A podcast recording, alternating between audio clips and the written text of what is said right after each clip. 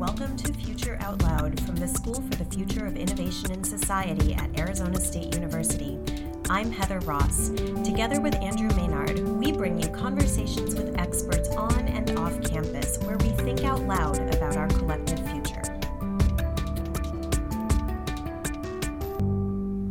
In today's episode, Andrew and I sat down with our friend and cybersecurity expert, Adam Doupé, and one of our new PhD students, Anna Muldoon.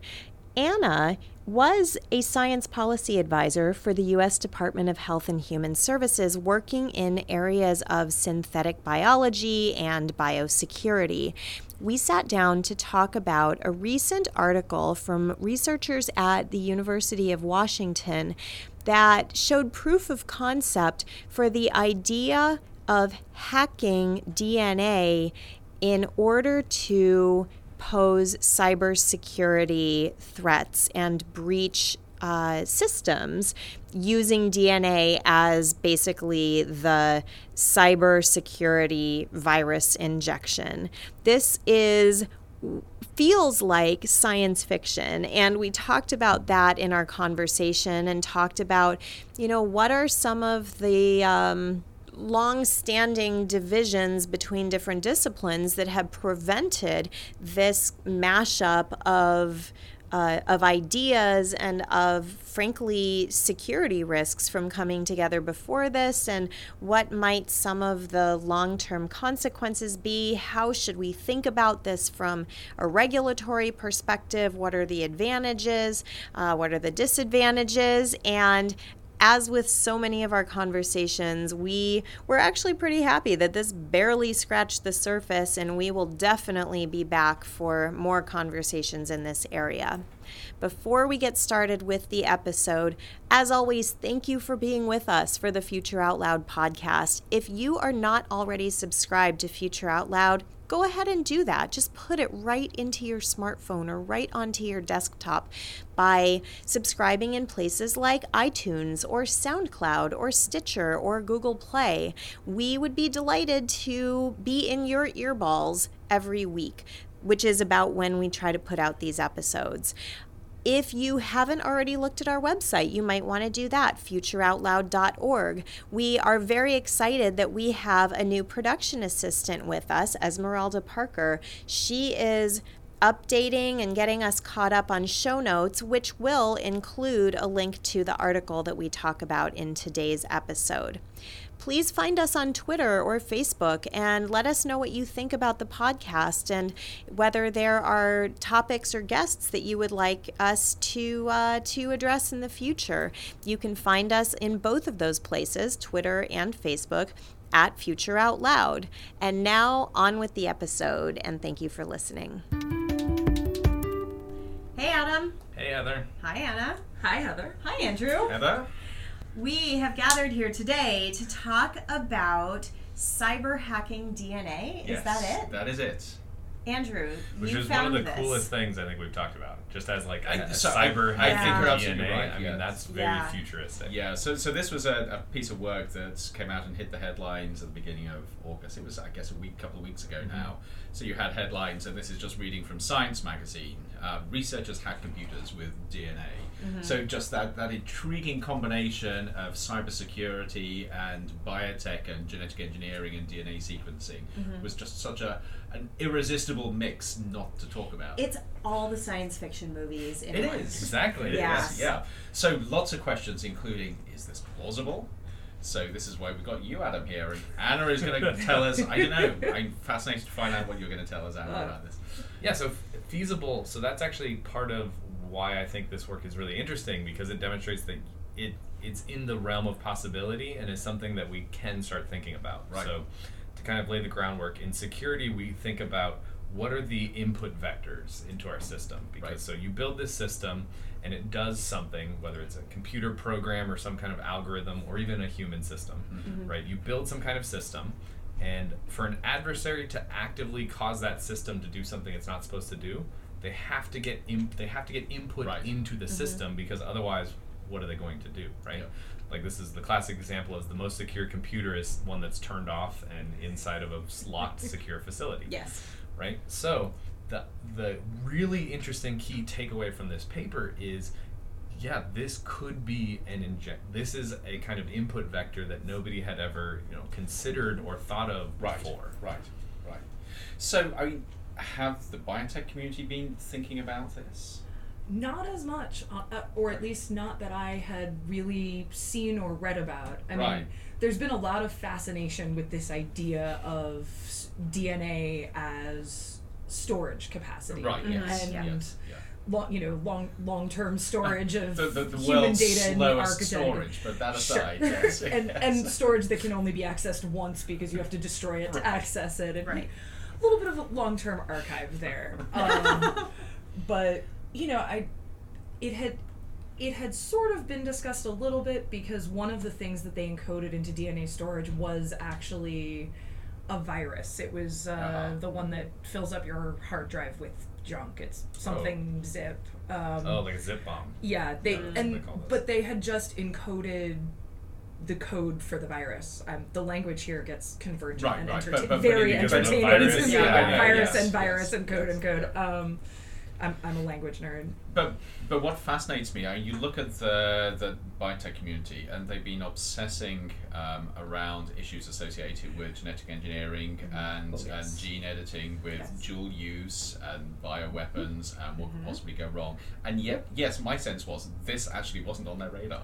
Not at all. No. I think Right. not even from the security community, and I think that's part of what why this paper is so interesting and why it got so much media attention is Yep. because it brings just like you started us off with it brings these two really dispersed areas that Yeah. yeah i mean there's been some thoughts about at least uh, medical with you know the security Uh-huh. the, the, the st jude I issues. just got my dear doctor letter from Abbott this week about the patches. Uh, yeah, they finally have Mhm. finally have the patches out now, right?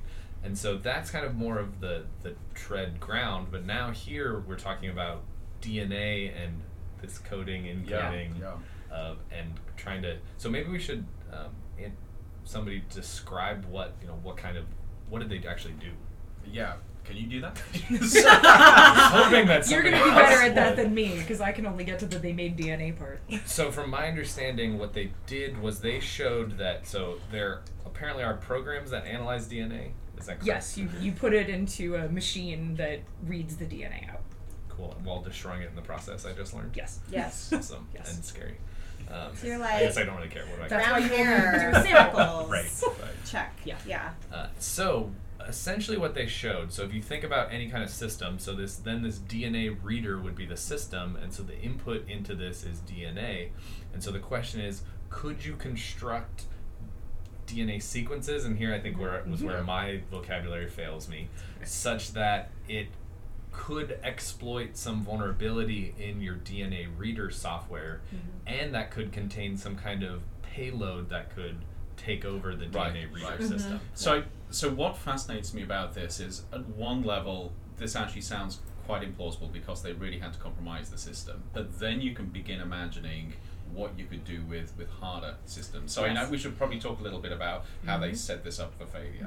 Right, exactly. So this is so this is kind of one of the interesting uh, human elements I noticed on Twitter. So I follow a lot of people in the um, security community or the industry security community. Okay. Right. So you have the academics like me who like writing papers, who like getting tenure and doing the academic stuff, and you have industry who have they have their own kind of concerns, but it gets a little mixed because both of them have conferences, both of them have papers in some sense, white papers versus peer-reviewed papers. Mm-hmm. And so the interesting thing that ties here is the response, the immediate kind of knee-jerk reaction to this response and all this press release was, "Wow, this is so cool! This is the coolest thing ever! Like this is this is amazing!" Well, who this was is saying that though? Was uh, it the, the security industry? community, the, se- Wait, the industry security, Industry sorry, security, the industry okay. security community. A lot of people like, "Wow, this is crazy!" And then somebody actually read the paper and read all the way through the press release because this wasn't hidden. I mean, it was Mhm. towards the bottom of the UW press release, but it was still there, where they said, you know, they actually in they injected this flaw into the reader so that they could demonstrate that they could actually do this. Right. Okay. And then there was then a adverse reaction from the industry community that basically Mhm. said, "Well, this is garbage. Then why would they ever do Right, this?" right, Right. because it was a compromised system. Yeah, But they I'm had to assuming that was- inject the flaw into it to demonstrate this. That's And that's from the cybersecurity industry people, right? yes. I mean, from a bio side, I don't. I we have thought about big data, we've thought about biosecurity, we've thought about all of these things.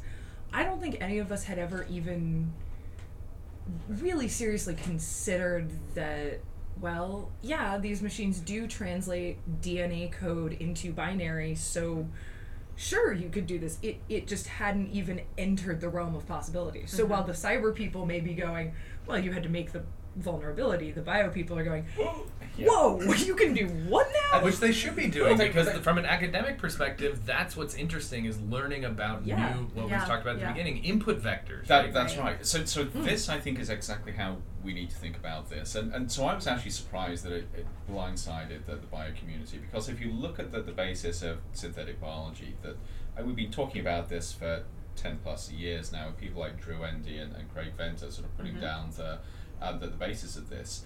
But, but one way of thinking about synthetic biology is you're basically converting um, real world code in DNA Mm-hmm. into cyber code, which you can then play around with, and then you square back down into reality.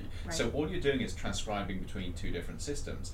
Why wouldn't you be able to hack such a system? And from an academic perspective, it's incredibly easy to find vulnerability, like the types of vulnerabilities that we're talking about, buffer overflow, heap overflows, all these types of vulnerabilities Right. are the easy things. I mean, you can look at any piece of software, especially something that hasn't received a lot of scrutiny, and you're going to find these kinds of problems. Yes. The novel concept is doing this injection vector from DNA That's Right, right. and actually being able to to demonstrate that you can do this. So Right, the finding right. of the vulnerability to me is the less interesting part, and so the fact that they injected it, fine. I'm Yep, I'm yep. 100% Okay. totally fine. So. Yeah. so to me, the, there are a couple of other aspects to this. Um, one is, yes, in a very simplistic way, you can say, of course, it would never happen with a, a normal system because it's just a, a stream of data coming in.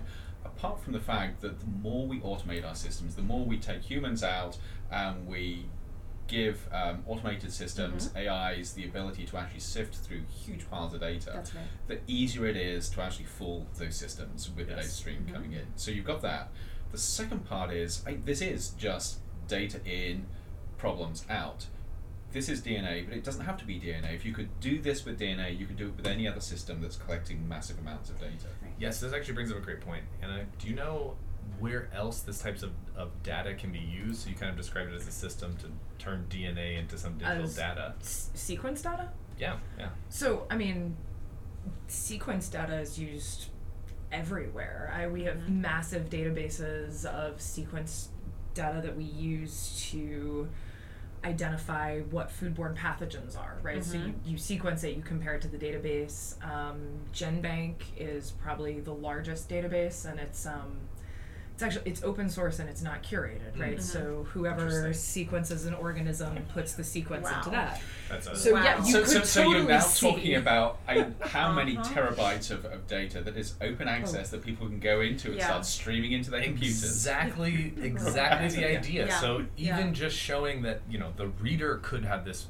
problem and this vulnerability. Mhm. It's all about where this input flows through the system. So Yep. if the system is just the reader, then yeah, you can inject a vulnerability there. But if somebody else is consuming that sequence in some other system, Uh-huh. you could target that system through something like a maliciously crafted Right. DNA Yes. sequence. The one thing I'll say is I'm not sure. I mean, it does seem like the way that they they read the sequence is that it you know translates A, C, T, and G into binary before it kind of re-puts it back into readable form for humans. Mm-hmm.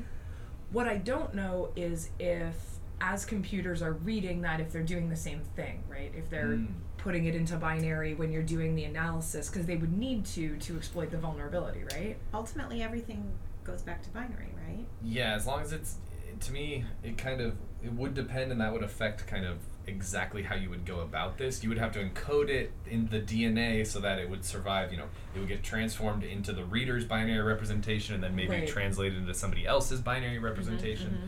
So yeah, but you could theoretically still you know chain these things together, and- Sure. and, we do this all the time in Yeah. other contexts. So, so the way the way you do it, if you want to target a specific system, you work out how that system processes data, Yes. and then you inject something into the system that's going to fool them. It's all about understanding the systems, and that's really Right. what security comes down to, and that's what I try to teach my Yes. students. Is Mhm. you know, it's all about knowledge and understanding. So then you've got another level to this. So you could sort of imagine that with research systems where somebody just has a computer, they're downloading huge amounts of data from um, publicly accessible databases Mhm. and they're processing that information to do interesting research with it. Uh, maybe it's hard to imagine how you could get a, a, a virus or a piece of malicious code in the system that would cause devastation.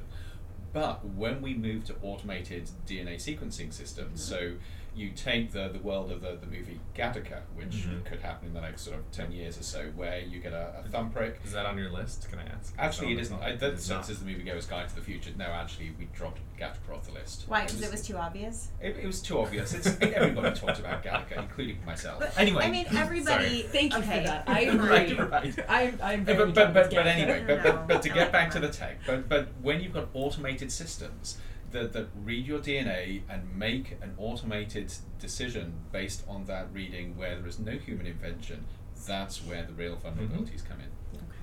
I mean, I'm still.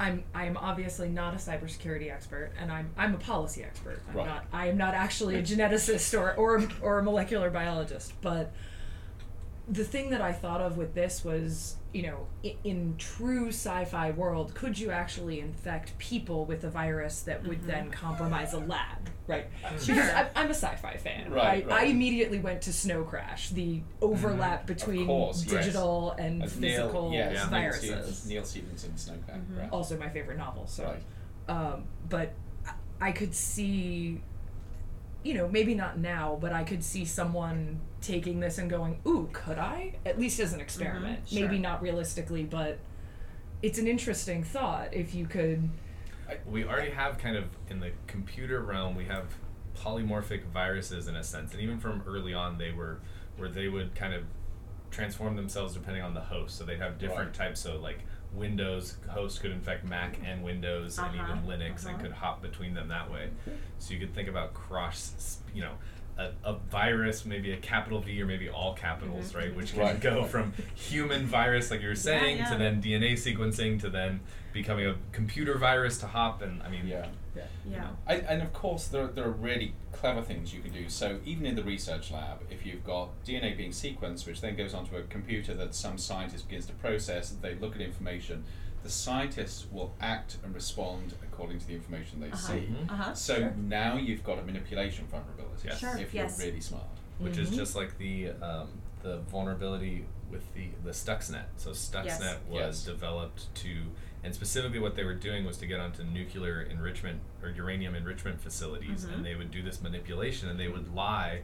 And tell the operators, yes, everything's operating normally within parameters, Yeah. but they would actually be uh, doing enough damage to the system that over time it would actually cause the um, these systems to fail before they should. Right. Well, and didn't it just didn't it highlight to part of as I recall, Mhm. Stuxnet highlighted that the system wasn't behaving in the ways that the indicators said it was behaving, and so Stuxnet was designed to build um, uh, to erode confidence, right, Yes. in the system. Yeah, so they And had that like was one of its twice biggest or three times as many yeah. of the mean failures rate as they should have. Right, right. And so they didn't really understand, you know, why and, and Mhm. exactly. I mean, that's when you kind of get into the information game, right? Is That's maybe right. your goal is not to take over the adversary, maybe it's to get them to second guess their own actions. Yes. and to slow down so that you can get ahead of them, Yes. which is oh, who's the military strategist? O-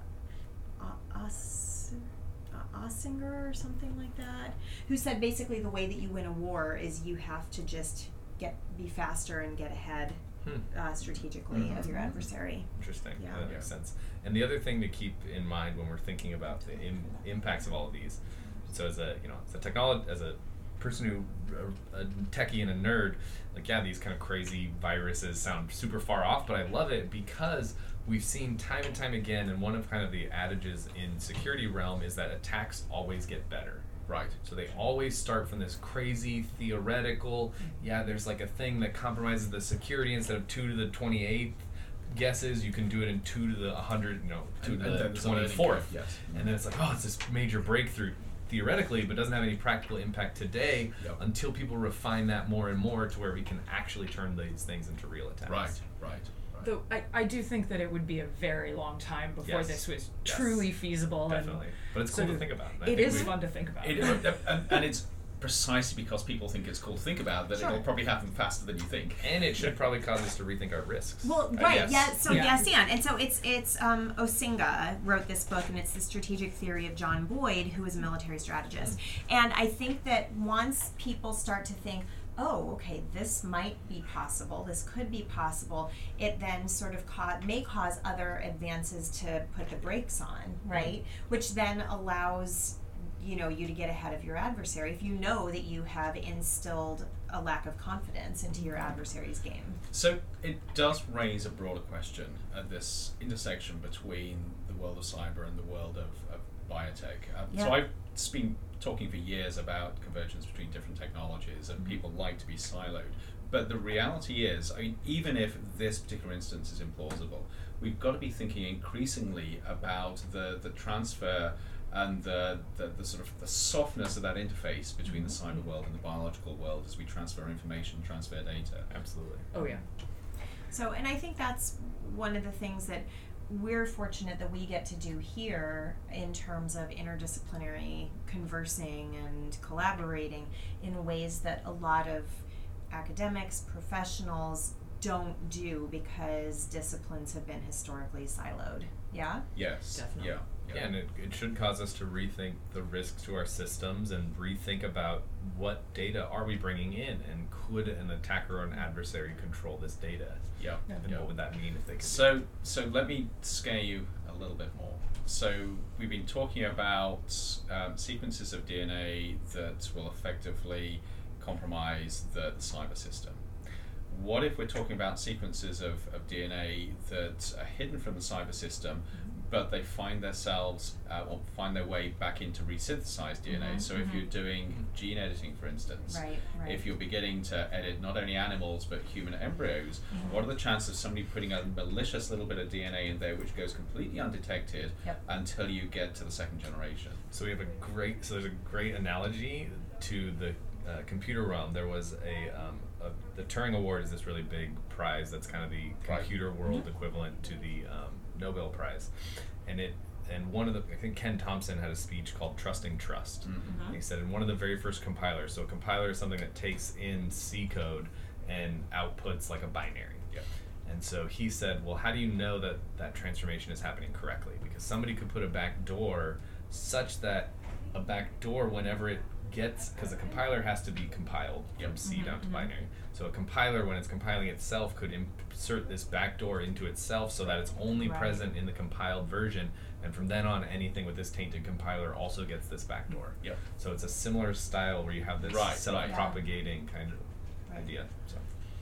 I mean, I would I would say that from from a pragmatic perspective, the large companies that produce DNA sequences are very security conscious course, and yes, were sure. long before we had government were, yes. guidelines for Sure. them. they were yes. bio, biotech is wonderful at this and better at it probably than the government will ever be. Um, however, with such an expansion of amateur biology and you know maker spaces that are working on biology that are synthesizing their own Right. sequences with the expansion of desktop sequencing Yeah. I suppose if you if you could get something into the code for those machines, because I don't think people are coding all of their own code. Right, so, so Here this is where it's interesting. So, yes, I, I fully agree. If you look at the biotech community, and I would include the amateurs as well as the professionals, they've been so conscious mm. about self policing, making sure that nobody is either creating sequences or stitching together sequences that are harmful. Mm-hmm. But that community doesn't have the insights of the cyber community. Right. So the cyber community knows how to do things if they've got access to, to data and stuff that the biotech community doesn't know. And that to me makes them vulnerable. which I think has really interesting parallels to what we've talked about before with self-driving cars. And as the Right. technology, the cost and the access, the access increase and the cost goes down, and you can kind of have, and every person be able to create the open source self-driving Right. Uh-huh, system. yep. Right. What happens when now this gets into that realm of, Yeah. the, of Yeah. the hobbyist realm? So yeah, that's Yeah. right. So And so that's actually, what I would so worry one of my predictions is is one of the really cool things, and here at ASU we really encourage interdisciplinary um, stuff, research, tinkering, whatever. yeah. Podcasts. When yeah, so when you when when you get the, the cyber hacker together with the DIY biologist, and they come up with something really quite wonderful, you've got to have somebody else working out how they deal with uh, um, the vulnerabilities that that brings Yeah. about. Yes. Yeah. So, how do you even think about this from a policy perspective? I wish I wish the look on your face could translate to The look says, yeah. "Thank goodness I'm no longer in government." Yeah, Yes. yeah. a little bit. um, I I mean there have there has already been a significant interface between the bio people and the cyber people, but mostly about dealing with big data Yep. and protecting biological data, things like that, maintaining the integrity of databases, not giving away all of our DNA, um, unless you work for the government, of course. Yeah. It's already gone. Um, but I, I don't know. I mean, I, I think that this is going to require a real shift in how we talk to each other and how we talk about cybersecurity, right? The in 2014 we became no longer we uh, the US government became very conscious of potential cybersecurity vulner- vulnerabilities at select agent labs. Uh-huh. and so made recommendations to change the guidance around you know high security biological laboratories. But that was a major step. And there's been I, I read a couple articles last night that were saying that it hadn't gone far enough. Hmm but I, I think that we're gonna all of us inside outside the government in think tanks at universities are gonna have to learn how to speak a common language between cyber and bio because Uh-huh. I, I don't think we necessarily do very Right. much So, two big categories of questions then arise for me. One is do we is this something that should be regulated or does that end up being stifling? How's that worked with the cyber industry? Yeah, right? I actually Right. had this question. I was at a uh, talk I think Jamie Winterton was giving, Mm-hmm.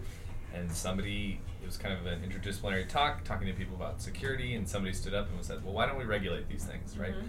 We you can't just go create a nuclear reactor in your basement, right? You can't just create har- harmful there's right, um, harmful chemicals. The CDC regulates." Those pathogens, these kind of things. Why don't we do the same thing with security? right. and I laughed at first. I mean, my first instinct is just like that's ridiculous. I, Right. The more I think about it, I mean, I, I just I just don't think it's a feasible thing to ever implement because this is something that it's a it's just about. I mean. Anybody can do this. I mean, we have our Mhm. systems that right. are connected to everyone, right? Uh-huh. I mean, you with your, even your phone, not even your laptop, you have access to all the world's information systems, Right. Yeah. and you could potentially launch an attack from. Yeah.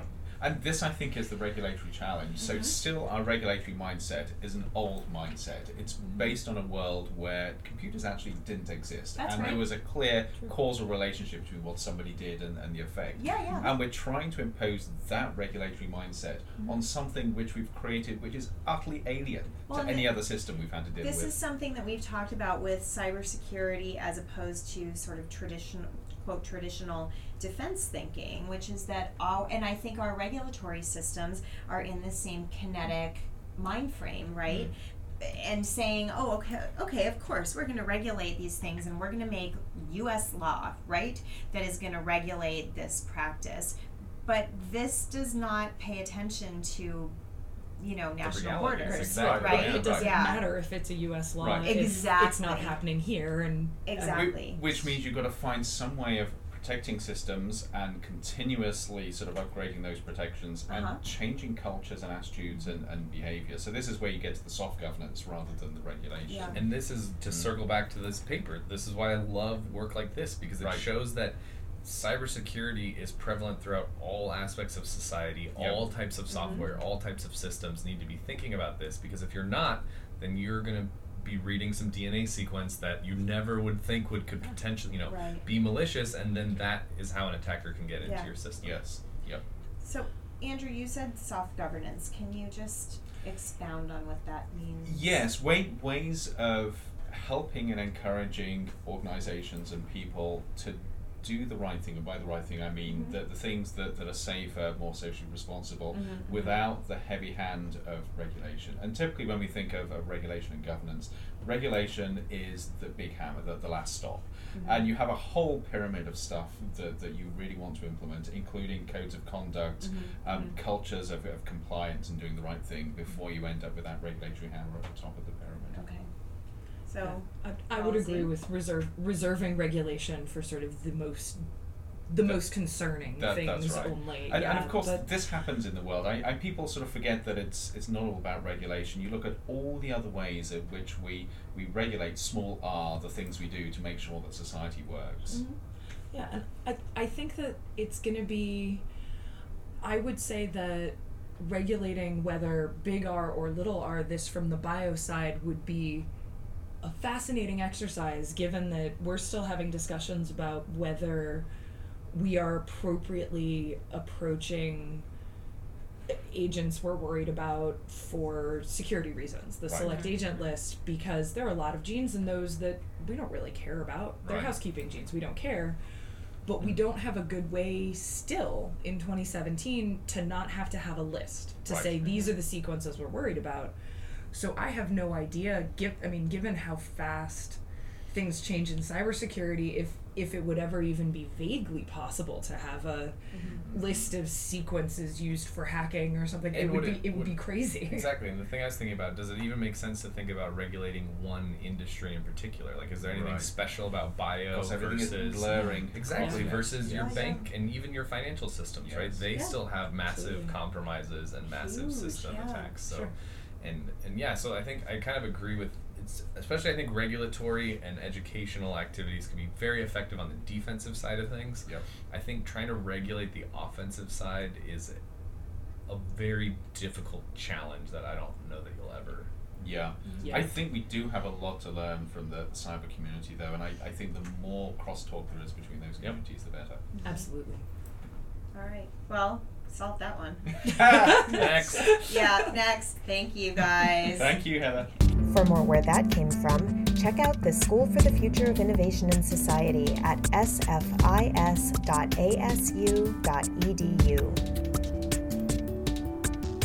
Future Out Loud is produced with the support of the School for the Future of Innovation and Society and the Risk Innovation Lab at ASU. Mark Van Hare created our music. Esmeralda Parker is our production assistant. Our website is futureoutloud.org. Subscribe to Future Out Loud on iTunes or SoundCloud or wherever you get your fine podcasts.